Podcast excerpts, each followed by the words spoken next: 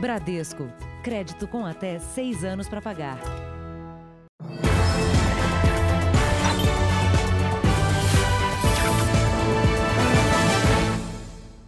Olá, boa noite. Boa noite. Investigado por supostamente chefiar uma rede de corrupção e alvo de um processo de impeachment, o governador do Rio de Janeiro está afastado do cargo por decisão da Justiça. Para o Ministério Público, Wilson Witzel teria loteado o Estado em troca de propina, inclusive nas compras para o combate à pandemia. O governador, agora fora das funções, se diz vítima de perseguição. E o Rio de Janeiro já tem um novo chefe do Poder Executivo em exercício. Nesta edição do Jornal da Record, você vai ver a ampla repercussão desse dia histórico na política brasileira. A polícia descobriu um laboratório de drogas em um prédio abandonado no centro de São Paulo. No local foram encontradas munições que podem derrubar até um avião. Os investigadores seguiram para o centro de São Paulo. Eles tinham um alvo definido: um apartamento no terceiro andar deste prédio, que, segundo a polícia, foi invadido por moradores sem teto. É comum aqui na região central, não só na região central, como também em toda São Paulo, se, se utilizarem dessas invasões verticais para cometerem crimes, é, efetuarem mini laboratórios de drogas e outros tipos de condutas ilícitas. No imóvel, a polícia encontrou o que buscava: um laboratório clandestino de drogas.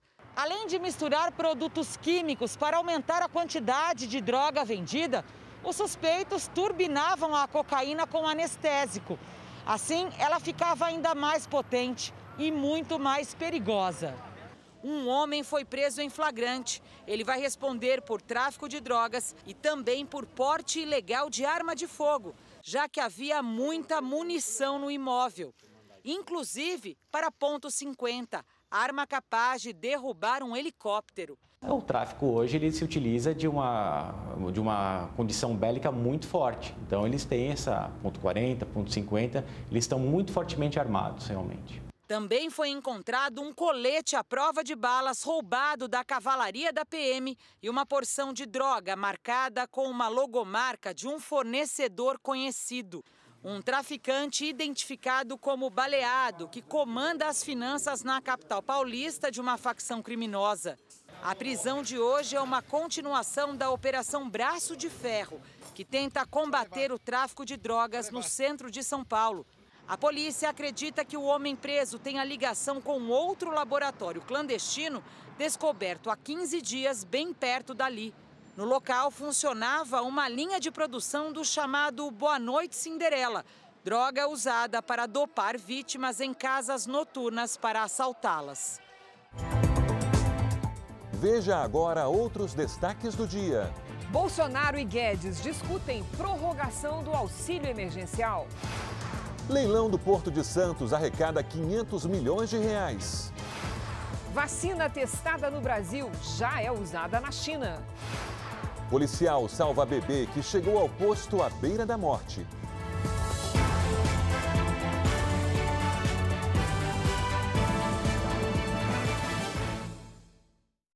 Oferecimento Bradesco. Crédito com até seis anos para pagar.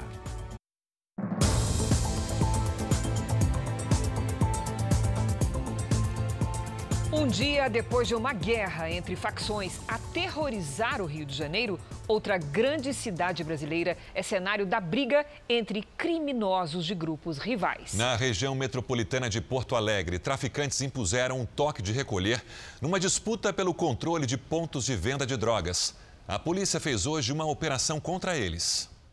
As ameaças aparecem em vídeos que circulam na internet. Não é de brinquedo, ó. Vocês vão ver, é fogo na casa de todo é mundo aí, ó. A Polícia Civil do Rio Grande do Sul teve acesso ao material que escancara uma guerra entre facções na região metropolitana de Porto Alegre. Já tem o toque de recolher, porque quem estiver na rua, nós vamos picar a bala. Em outra mensagem, os criminosos deixam claro que vão continuar agindo com violência. Se tiver na boca, vai cair. Peguemos um amiguinho de vocês, vamos pegar o outro, a boca é nossa. Com esses áudios, os criminosos tentavam intimidar a população da cidade de Viamão. Moradores também compartilharam áudios pedindo para as pessoas evitarem a região. Recanto da Lagoa não é para entrar. Hoje os balas vão invadir ali. A operação de hoje investiga vários homicídios e o toque de recolher imposto na região metropolitana de Porto Alegre. Agentes da Polícia Civil cumpriram 16 mandados de busca e apreensão. Duas pessoas foram presas. Segundo a polícia, os crimes são resultado de uma disputa entre facções rivais pelo controle de pontos de tráfico de drogas. Nós verificamos que um homicídio foi a causa daqueles uh, toques de recolher, daquelas ameaças, enfim. E aí, em represália a esse homicídio, ocorreu então um novo crime. E aí, por isso que nós fizemos toda essa investigação, uma série de provas foram coletadas, né? E aí conseguimos pelo menos aí a prisão de dois dos principais suspeitos de estarem envolvidos nesses crimes. A Polícia do Rio vai pedir à Justiça a transferência para presídios federais dos líderes de facções envolvidos nos confrontos no complexo do São Carlos, na região central da cidade. Hoje, a polícia apreendeu quase meia tonelada de cocaína. A droga estava enterrada numa das comunidades. O esquema de segurança continua reforçado depois das cenas de guerra dos últimos dias. O clima ainda é de muita tensão na região. No início da tarde, o corpo de Ana Cristina da Silva, morta ao tentar proteger o filho no colo, foi enterrado no cemitério do Caju, na zona portuária. Vamos aos números de hoje da pandemia de coronavírus no Brasil. Segundo o Ministério da Saúde, o país tem 3 milhões 804 mil 803 casos de Covid-19. São 119.504 mortos. Foram 855 registros de mortes nas últimas 24 horas. Também entre ontem e hoje, 29.546 pessoas se recuperaram. No total, já são 2 milhões 976 mil 796 pacientes curados e 708.503 seguem em acompanhamento. A China está vacinando de forma emergencial desde o mês passado grupos de alto risco para a Covid-19. É a mesma vacina testada no Instituto Butantan, em São Paulo. O estado do Paraná também tem um acordo com os chineses. O nosso QR Code já está aqui na tela. Aponte a câmera do seu celular e veja as quatro vacinas que estão sendo testadas em humanos aqui no Brasil. Pessoas consideradas do grupo de risco ou mais expostas ao vírus, como profissionais da saúde, estão sendo imunizadas na China. A vacina do laboratório Sinovac recebeu uma aprovação emergencial do governo, de acordo com informações da agência de notícias Reuters uma boa notícia, porque nós vamos adquirir um pouco mais de experiência com essa vacina, mas isso não acelera em nada o nosso processo de licenciamento da vacina aqui no Brasil. Esse licenciamento é um licenciamento emergencial, ainda sem essas bases de estudo que a gente tanto almeja ou tanto deseja para que as vacinas sejam aprovadas, mostrando que funcionam que protegem e que são seguras. Oficialmente, a China divulga poucos detalhes sobre o programa de uso emergencial da Coronavac mas desde julho o país vem realizando testes com profissionais da saúde. Agora, o Instituto Butantan deve pedir à Anvisa que reveja os protocolos de segurança da vacinação no Brasil para que esses testes também ocorram por aqui. Nós estamos enfrentando uma epidemia e aqui nós temos que ter agilidade.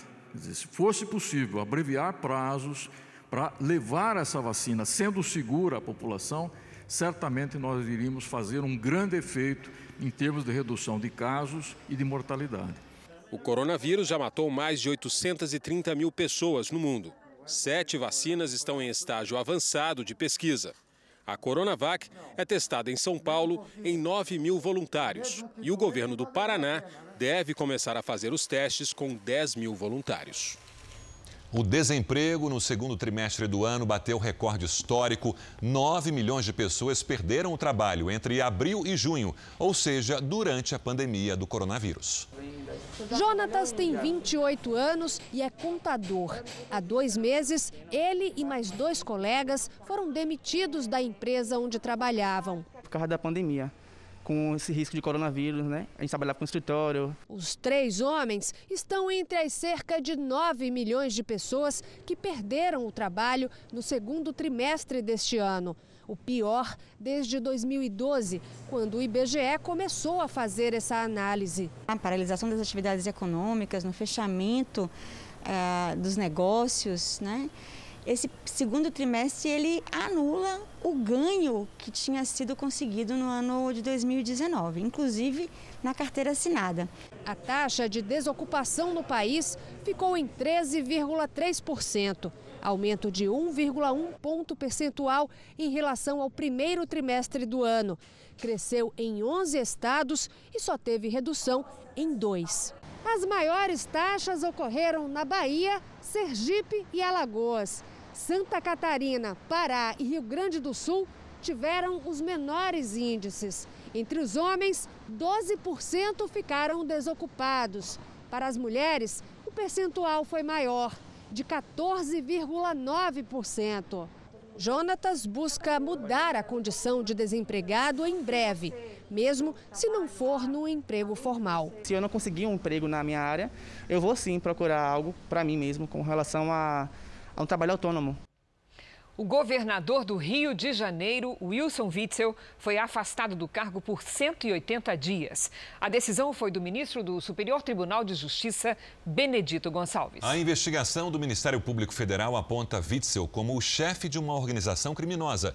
Ele é suspeito de desviar dinheiro público que seria destinado à saúde durante a pandemia. 13 pessoas foram presas. Não durou dois anos e o Rio de Janeiro tem mais um governador afastado por suspeita de corrupção. Wilson Witzel foi o principal alvo da operação da Polícia Federal, que hoje cumpriu mandados de prisão e de busca e apreensão em endereços oficiais do governo do Rio de Janeiro e em mais cinco estados, no Distrito Federal e até no Uruguai. Segundo o Ministério Público Federal, o governador seria o chefe de uma organização que teria loteado o Estado em troca de propina. Estão presos o pastor Everaldo, presidente nacional do PSC, partido do governador, e ainda o ex-secretário Lucas Tristão. O presidente da Assembleia Legislativa, André Siciliano, a primeira-dama Helena Witzel e ainda o vice-governador Cláudio Castro, que assume agora o posto de governador em exercício, também foram alvos de busca e apreensão. A operação foi realizada depois da delação premiada do ex-secretário de Saúde, Edmar Santos. Segundo a denúncia, Witzel seria o chefe de três grupos que disputavam o poder no Palácio Guanabara.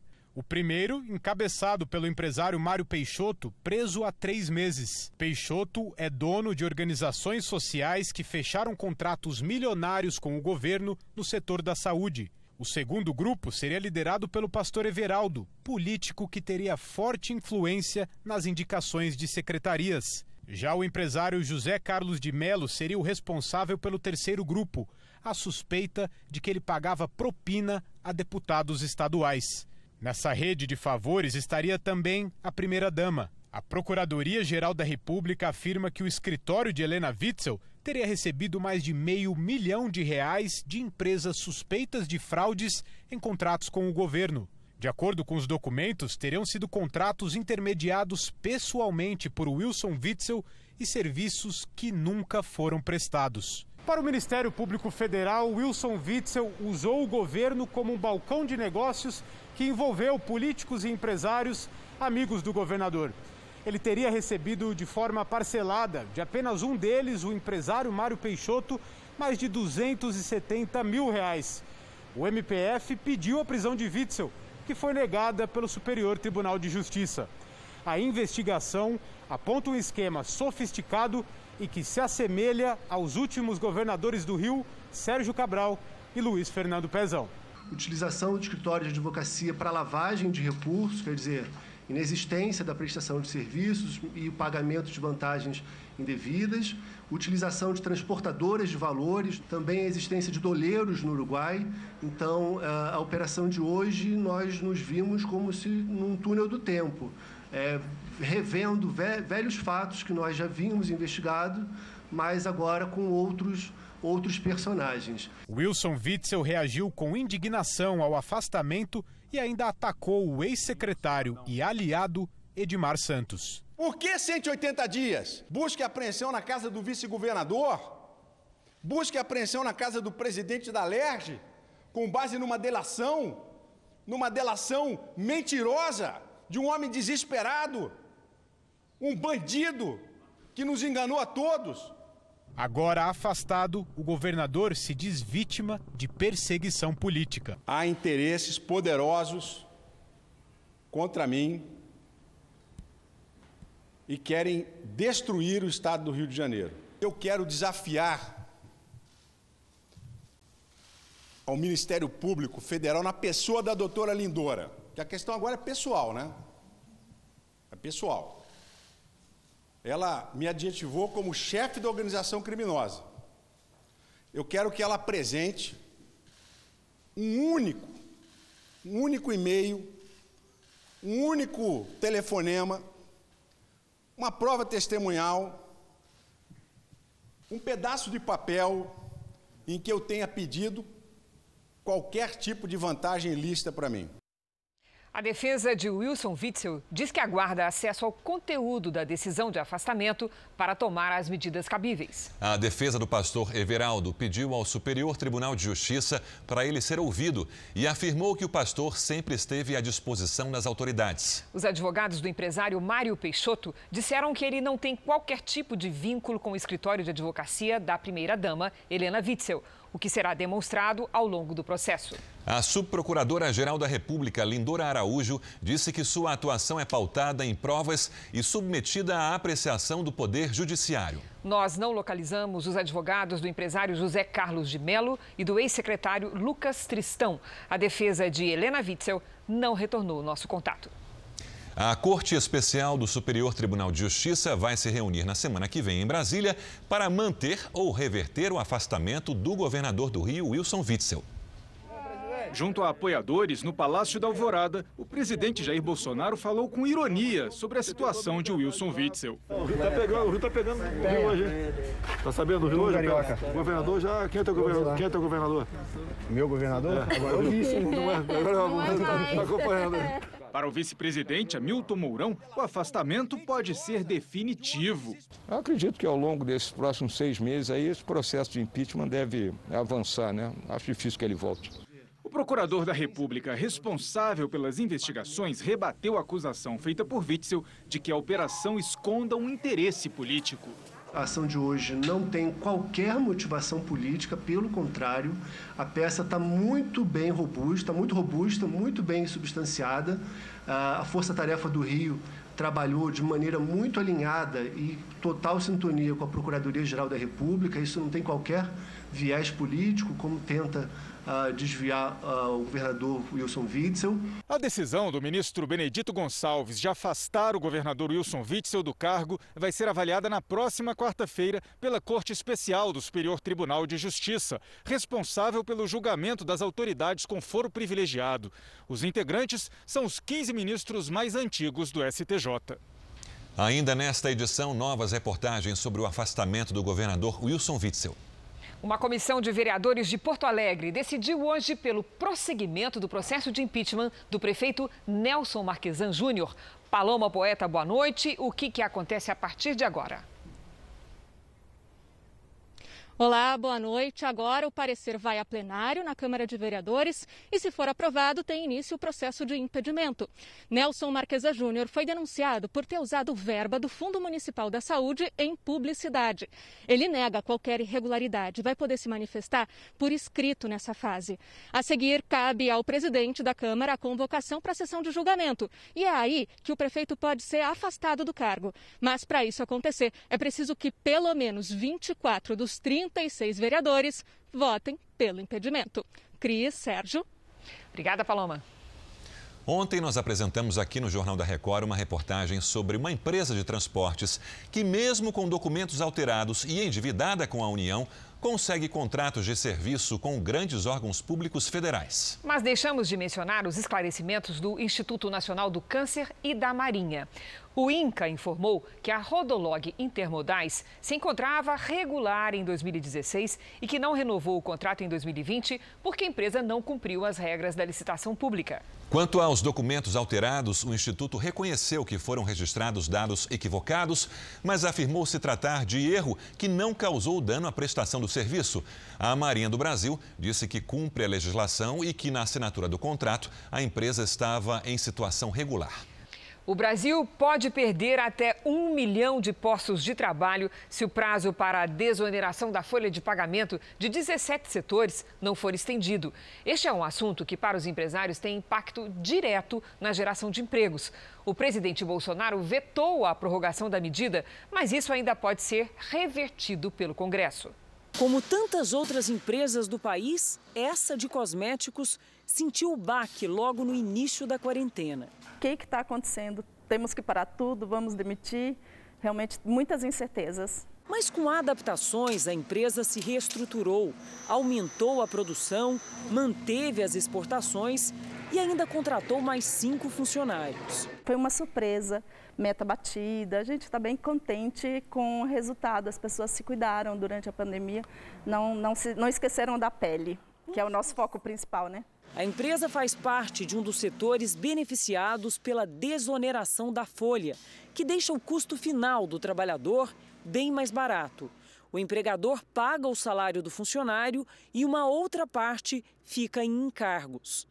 Então, a ideia de desonerar é diminuir esses outros tributos que são pagos, esse valor a mais que a empresa paga além do salário, para ficar de alguma forma mais leve para o empresário, dessa forma estimular que ele contrate outros empregados. A desoneração entrou em vigor em 2011 e deveria terminar em 2020. Mas os empresários pedem que, por conta dos prejuízos da pandemia, a medida seja prorrogada até 2022, ou pelo menos até o fim do ano que vem. O projeto foi vetado pelo governo federal. Empresários dos 17 setores beneficiados pela desoneração estimam que, se a medida for mantida até o fim do ano que vem, conforme foi negociada anteriormente, pelo menos um milhão de postos de trabalho como esses serão mantidos nos próximos meses, inclusive durante a pandemia. A contratação ainda é tênue, ainda é anêmica. Nós precisamos fortalecer muito, dar muito mais fôlego para a contratação.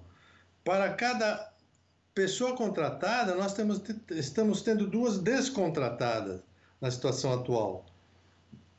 Então, se você encarece de repente o fator trabalho, no mínimo vai inibir a contratação e no máximo vai estimular a descontratação. Só essas empresas são responsáveis hoje pela geração de 6 milhões de empregos diretos. A reoneração da folha, ela vai impactar diretamente no capital de giro das empresas. Então aquelas empresas que estão ali no limiar, que elas é, não estão conseguindo é, é, progredir nos seus negócios em função de capital de giro, a reoneração da folha poderá ser, sim, ou ter um impacto maior nessas empresas que estão sem capital de giro. E mesmo quem conseguiu sobreviver à crise, espera agora investir ainda mais. O empresário paga muito, o colaborador recebe pouco. E com a desoneração, com, com, com, a diminuição de impostos, com certeza a gente teria muito mais tranquilidade para gerar novos, no, novos postos de trabalho, ou até para remunerar melhor o nosso colaborador atual. Né? Há cinco anos, o Conselho de Controle de Atividades Financeiras, o COAF, havia identificado movimentações financeiras suspeitas na Associação Filhos do Pai Eterno, que era chefiada pelo padre Robson de Oliveira. Vamos a Goiânia com a repórter Natália Mendonça. Natália, boa noite. O que o COAF descobriu? Oi, Sérgio. Boa noite para você. Pelo levantamento feito pelo Conselho, somente entre o período aí de junho de 2015 a janeiro de 2016, ou seja, seis meses praticamente, a associação movimentou mais de 600 milhões de reais. Geraram desconfiança, por exemplo, o pagamento de valores a uma empresa que não tinha nenhum funcionário e também transações com pessoas físicas, como a compra de uma fazenda dos pais de um político da região em uma negociação que girou em torno de um milhão e meio de reais. O Ministério Público investiga a entidade religiosa por suspeita de desvio de dinheiro. O padre Robson, fundador da associação, se afastou da entidade depois dessas denúncias e nega qualquer irregularidade. Cristina, Sérgio. Obrigado, Natália. Mais de 1.400 jovens disseram ter sido vítimas de abusos sexuais dentro da Igreja Católica na Alemanha. Ao menos 654 membros da igreja foram acusados de abusos a crianças e adolescentes. Cerca de 80% das vítimas eram do sexo masculino. O número pode ser ainda maior. Isso porque das quase 400 ordens católicas na Alemanha, menos de 300 responderam à pesquisa realizada por membros da própria igreja. Segundo os líderes, houve uma falha na condução do tema. Algumas denúncias datam das décadas de 50 e 60. Por isso, muitos não verão a justiça. 80% dos suspeitos já morreram e apenas 37 deixaram os trabalhos religiosos. Veja agora os destaques do próximo Domingo Espetacular. O caso Flor de Lis. A deputada é acusada de mandar matar o marido. Ela teria envenenado a comida dele, comprado uma arma e combinado o crime por mensagens. Um mistério que já dura cinco anos. Quem matou Vitória Natalini? A menina de 17 anos saiu de casa para um passeio na escola e foi encontrada morta com sinais de violência. A tartaruga que nasceu com o coração para fora do corpo. O esforço dos veterinários para manter Hope viva. Trabalhar, cuidar de casa e dos filhos. A gente preparou para essas guerreiras uma surpresa lá nas alturas. E um detalhe: eu ajudei a preparar o almoço. Por onde anda Dedé Santana? Tem muito mais, é só comer. Um dos humoristas mais queridos do Brasil abre o coração para o Domingo Espetacular. E vem ainda o recado que o Didi mandou para ele. É no Domingo Espetacular, depois da hora do faro. Até lá. Veja a seguir, leilão do Porto de Santos arrecada 500 milhões de reais. E também, policial salva bebê engasgado que quase morreu.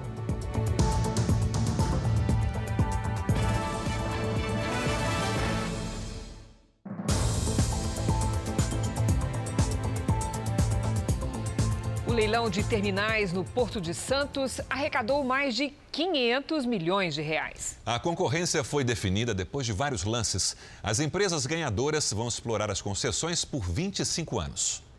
O primeiro leilão foi para o arrendamento de uma área no porto de Vila do Conde, no Pará. A empresa vencedora vai construir uma usina termoelétrica e uma unidade de gás natural liquefeito. Um investimento de 1 bilhão e 600 milhões de reais. Depois, três empresas disputaram duas concessões de terminais de armazenamento e transporte de celulose no Porto de Santos. A concorrência foi definida depois de vários lances.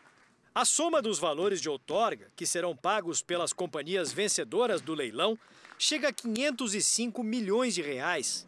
O ministro da Infraestrutura, Tarcísio Freitas, comemorou o resultado. Nós tivemos intensa disputa e estamos saindo com meio bi de outorgas, né? Então, um resultado extraordinário, acho que a gente, um leilão de Pro Brasil, que a gente começa com o pé direito. Durante os 25 anos da concessão, as empresas terão que investir nos dois terminais no Porto de Santos mais de 420 milhões de reais. Os contratos prevêem obras como a construção de armazéns e as conexões para o transporte de cargas por ferrovias. O governo diz que a capacidade para movimentar celulose no porto, hoje de um milhão de toneladas por ano, com os novos investimentos, deverá chegar a 6 milhões de toneladas em 2030. O ministro da Infraestrutura também falou sobre as próximas concessões à iniciativa privada, que o governo prevê leiloar ainda neste ano. Nossa expectativa é fazer mais nove leilões de arrendamentos portuários, mais dois leilões de rodovia e um leilão de ferrovia. Essa é a agenda, é o que está previsto até o final do ano.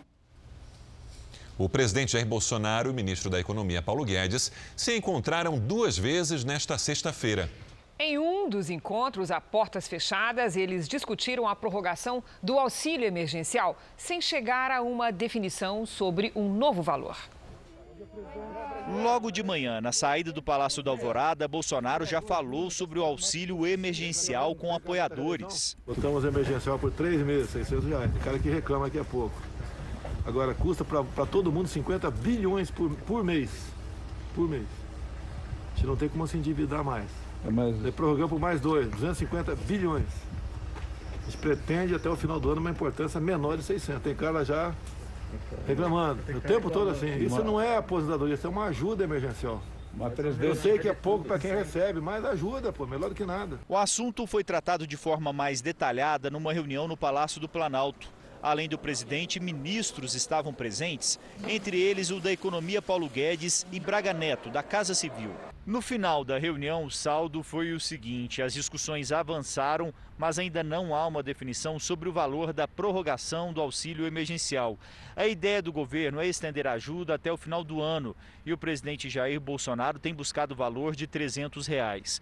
Com relação ao Renda Brasil, ainda falta encontrar uma fonte de recursos para custear o programa social que deve substituir o Bolsa Família. Paulo Guedes chegou a dizer nesta sexta-feira que quem vai escolher o melhor momento para os anúncios é a política e que o Ministério da Economia tem todas as simulações preparadas. Agora há pouco, durante uma live, Guedes voltou a comentar o assunto. Essa conversa que o presidente se referiu lá em, lá em Patinho, quando ele falou: ah, não, não podemos tirar do pobre para dar para mais pobre ainda e tal, era exatamente um, um dos 30 itens que foram discutidos, porque uh, o, o, a ideia do Renda Brasil é justamente uma consolidação de programas. O nosso programa Renda Brasil está sendo trabalhado há mais de um ano. Queremos eh, fechar essa fábrica de miséria no Brasil por falta de educação e cuidados ainda na primeira infância. O ministro do Meio Ambiente, Ricardo Salles, soltou nota em que afirma que todas as operações de combate ao desmatamento ilegal na Amazônia e no Pantanal seriam interrompidas por conta de um bloqueio de 60 milhões de reais. Mas o vice-presidente disse que isso não vai acontecer. Vamos a Brasília com o Matheus Scavazini. Boa noite, Matheus.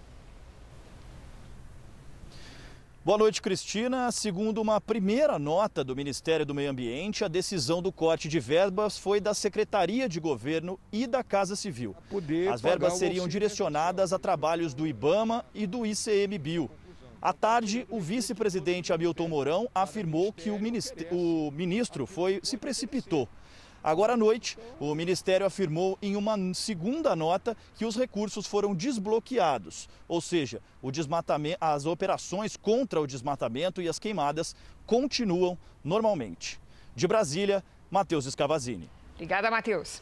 Veja a seguir: vice assume governo do Rio, mas ele também é investigado nos desvios da saúde. E também a dedicação de quem doa tempo e talento para ajudar a quem mais precisa.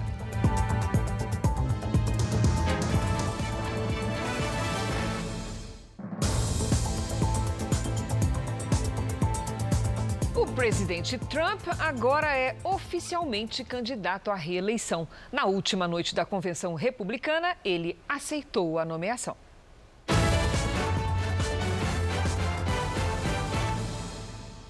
Foram quatro dias de evento com a participação presencial ou pela internet de lideranças políticas, parentes de Donald Trump e outras personalidades. Entre elas, a neta do famoso evangelista Billy Graham, Sissi, que afirmou que a oposição democrata abriu as portas da perseguição às pessoas de fé. Por isso, encorajou os cristãos a votar em Trump e acrescentou que ele foi o primeiro presidente a falar sobre a importância da liberdade religiosa nas Nações Unidas. Na última noite do evento, como era esperado, Donald Trump falou sobre os bons números da economia e prometeu que, se for reeleito, logo no início do segundo mandato, vai criar 10 milhões de empregos em 10 meses e cortar impostos. Em relação à pandemia, o presidente voltou a dizer que o país terá uma vacina segura e eficaz até o fim deste ano. Ao aceitar a nomeação, Trump disse que estava agradecido e com um otimismo sem limites.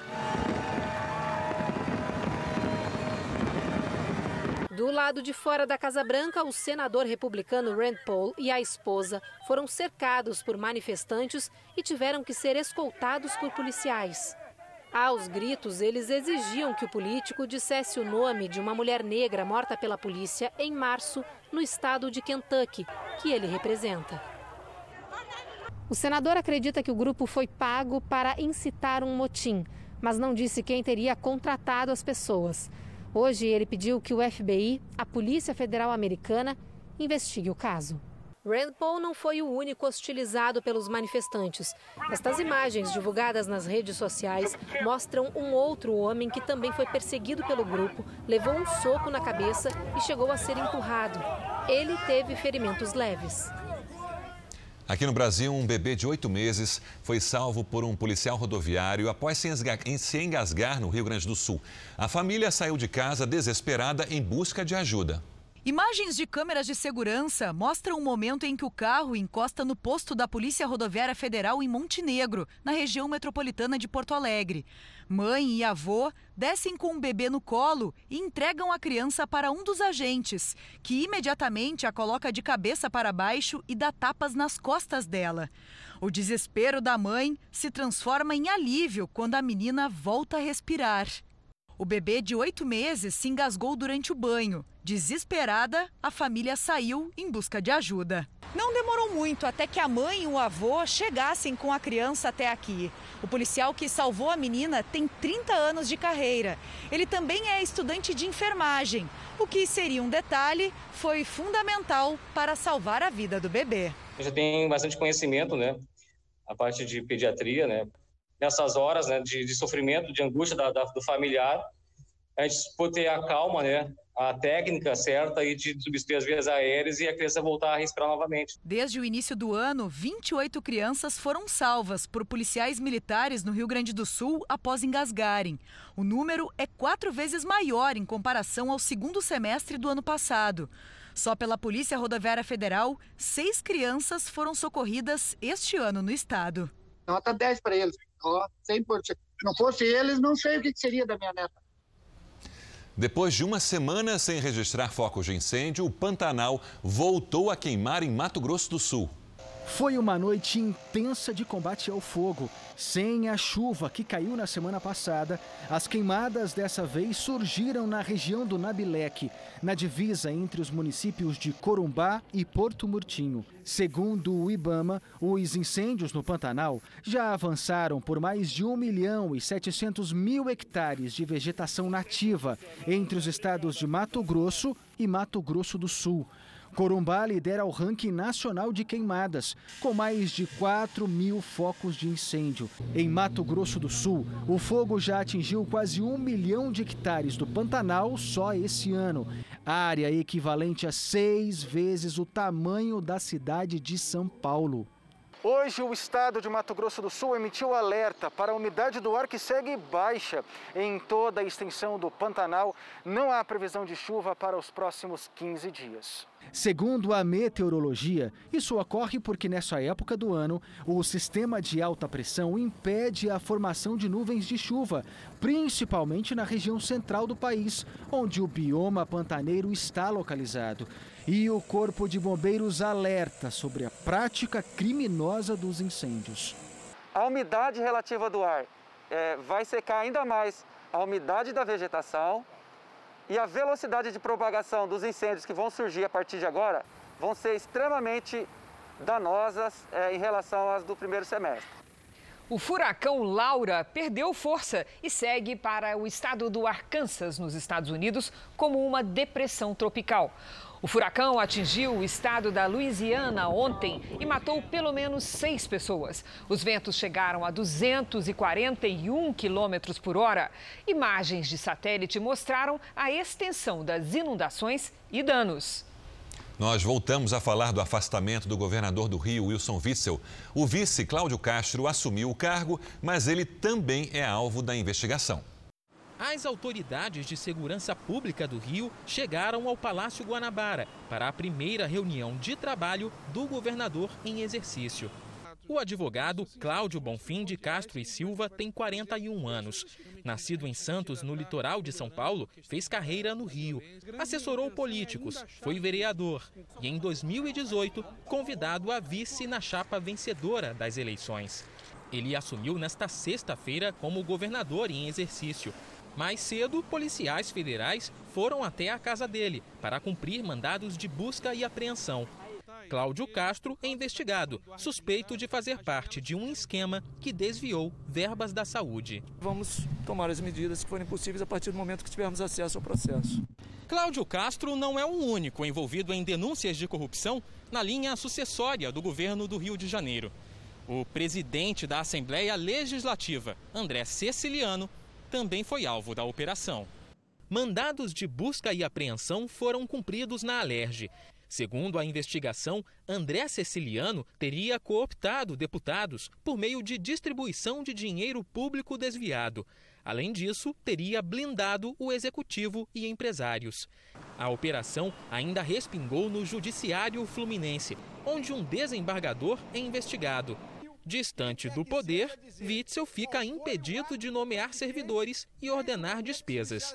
Agora são duas as ameaças ao governo dele: a investigação e o processo de impeachment. O governador Witzel, é, nesse momento, ele ainda é governador, mas se o processo concluir antes, ele sofrer sentença penal condenatória, ele vai perder o cargo, ou, a depender de como seguir o processo de impeachment na Assembleia Legislativa do Rio, ele perde o cargo e os direitos políticos.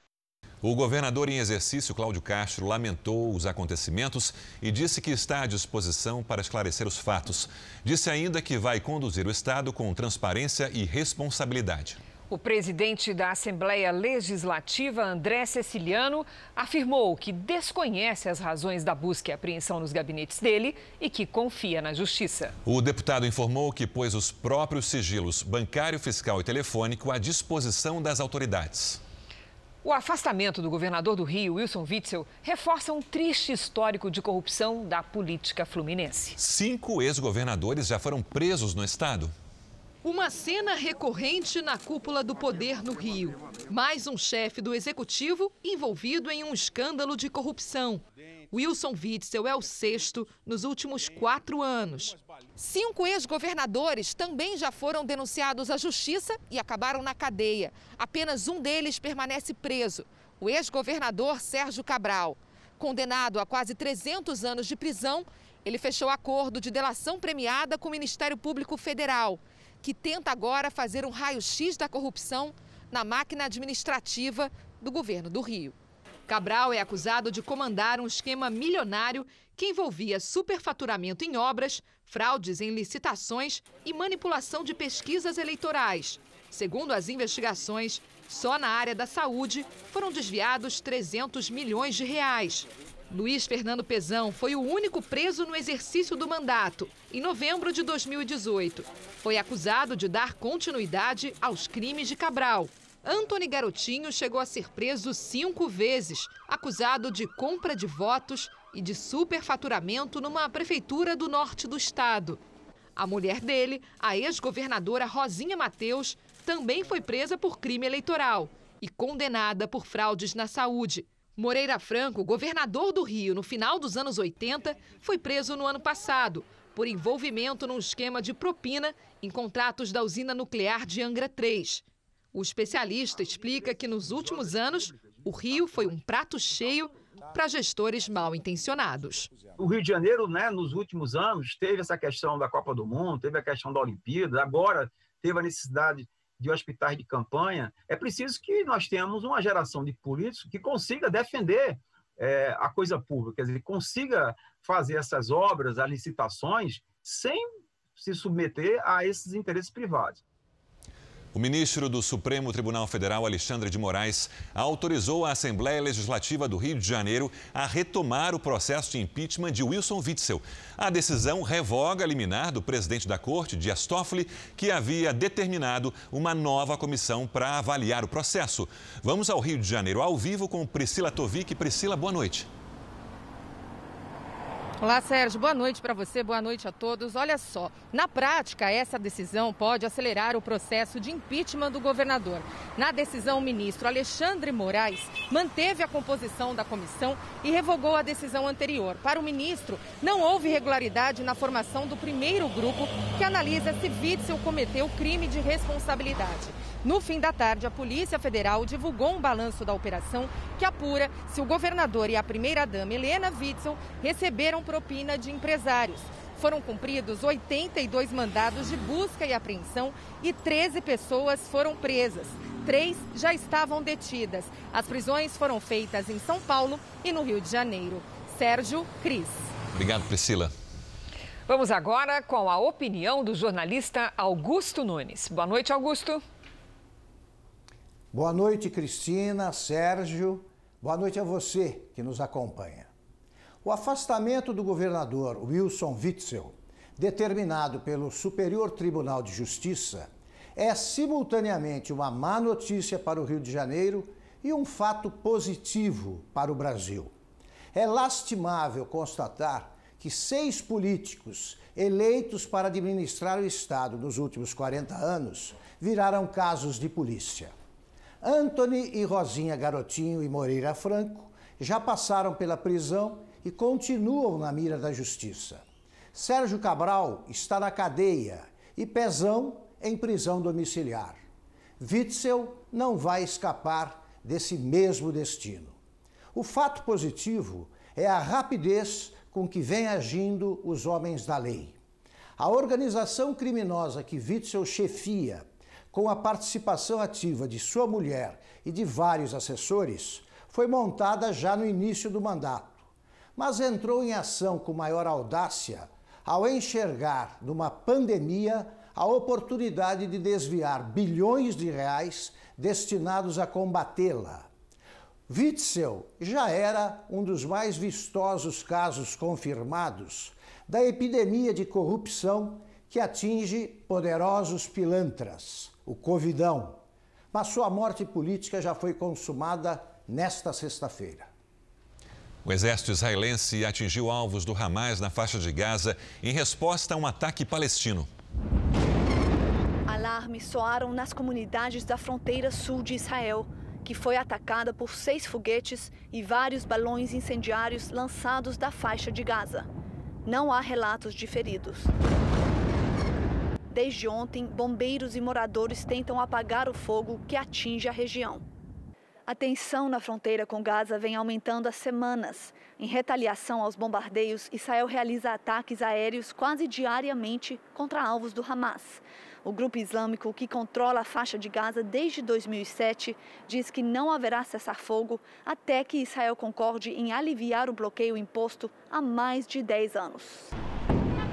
Desde que o Hamas assumiu o controle de Gaza, os confrontos com Israel são constantes. No ano passado, houve um acordo de trégua, mas a paz na região, ao que parece, ainda é um sonho distante. Vamos agora à previsão do tempo. Secura na região central do Brasil e chuva no norte e no litoral do Nordeste. Foi o mês de agosto mais chuvoso dos últimos quatro anos em Salvador. Lidiane, por que, que deu tanta chuva lá para os baianos? Por causa da ação dos ventos, viu, Cris? Vou explicar melhor. Boa noite para você, para o Sérgio, para todo mundo que nos acompanha. Essa é a época do ano mais chuvosa mesmo no litoral leste do Nordeste, já que a circulação do ar traz os ventos do oceano em direção à costa. Essa movimentação forma nuvens e mantém a chuva sobre a região. A quantidade de água se destacou em Salvador em 2020 porque nos últimos anos choveu abaixo da média. E agora temos uma situação normal. E no Pantanal, Lid, nada de chuva? Por enquanto, nada, viu, Cris? Olha só, as frentes frias não conseguem avançar. O ar seco ganha força na região central. E aí o risco de queimadas é muito alto, de Mato Grosso do Sul até o interior do Nordeste. O fim de semana será de sol do norte gaúcho até o Ceará. No Rio Grande do Sul, tem risco para temporais. Neste sábado, em Florianópolis, máxima de 28 graus. Em Campo Grande, faz até 36. No Rio de Janeiro, 30. Em Maceió, 26 com chuva. E em Palmas, até 37. Em São Paulo, vamos ter um fim de semana bem diferente do anterior, com 30 graus no sábado e 31 no domingo, para matar saudade desse tempo quente mesmo. Incrível. Bom fim de semana, Lid. Até segunda. No Dia Nacional do Voluntariado, a primeira-dama Michele Bolsonaro participou do lançamento da campanha Apadrinho Futuro. A cerimônia contou com as presenças do presidente Bolsonaro e ministros. Michele anunciou o lançamento do projeto, que vai ajudar, por meio de doações, crianças e adolescentes em situação de vulnerabilidade. Hoje estamos lançando a campanha Apadrinho Futuro, ação do Pátria Voluntária em parceria com a Fundação do Banco do Brasil. Nosso objetivo é impactar o futuro de 8 mil crianças e adolescentes atendidos nas, nas instituições sem fins lucrativos. E a pandemia despertou ainda mais o sentimento de solidariedade. Em todo o país, os voluntários do grupo Anjos da Madrugada da Igreja Universal doam tempo e trabalho para quem mais precisa. Na rua, o pouco pode valer muito. Um local para tomar banho, cortar o cabelo, conseguir produtos para higiene e ter alimentação gratuita. Desde 2011, esse grupo faz ações sociais voluntárias pelas ruas do Brasil e de outros países. Em todo o mundo, estima-se que pelo menos 100 milhões de pessoas vivam nas ruas dos grandes centros urbanos. Mas o número de voluntários dispostos a ajudar também cresce. E olha que tem uma turma grande que se envolve também nos bastidores. Já entre os atendidos, os homens são maioria, mas também há mulheres. 751 cidades de 26 estados e do Distrito Federal já receberam ajuda do Anjos da Madrugada. E há muito mais a ser distribuído. Não é porque dá um banho, nem dá uma alimentação, nem uma roupa, sabe? É porque é devido à atenção que eles dão pra gente, né? E é um pessoal educado, um pessoal que recebe a gente bem. Em outra frente, voluntários da Igreja Universal dão assistência a jovens infratores e às famílias dos adolescentes quando ele vê que tem alguém que presta né, uma assistência, que dá um tempo para eles, então ele se vê com pessoas valorizadas. E quem já foi ajudado uma vez, como Mauri Edson, conhece a dedicação e a solidariedade de quem faz o bem. E Deus que ajude o próximo é importante, né? O objetivo é esse, né? Então se está fazendo ele é o que importa. O Jornal da Record termina aqui. A edição de hoje na íntegra e também a nossa versão em podcast estão no Play Plus e em todas as nossas plataformas digitais. E à meia-noite e meia tem mais Jornal da Record. Fique agora com a novela Apocalipse. Boa noite e ótimo fim de semana para você. E eu te encontro domingo no Câmera Record. Boa noite e até lá.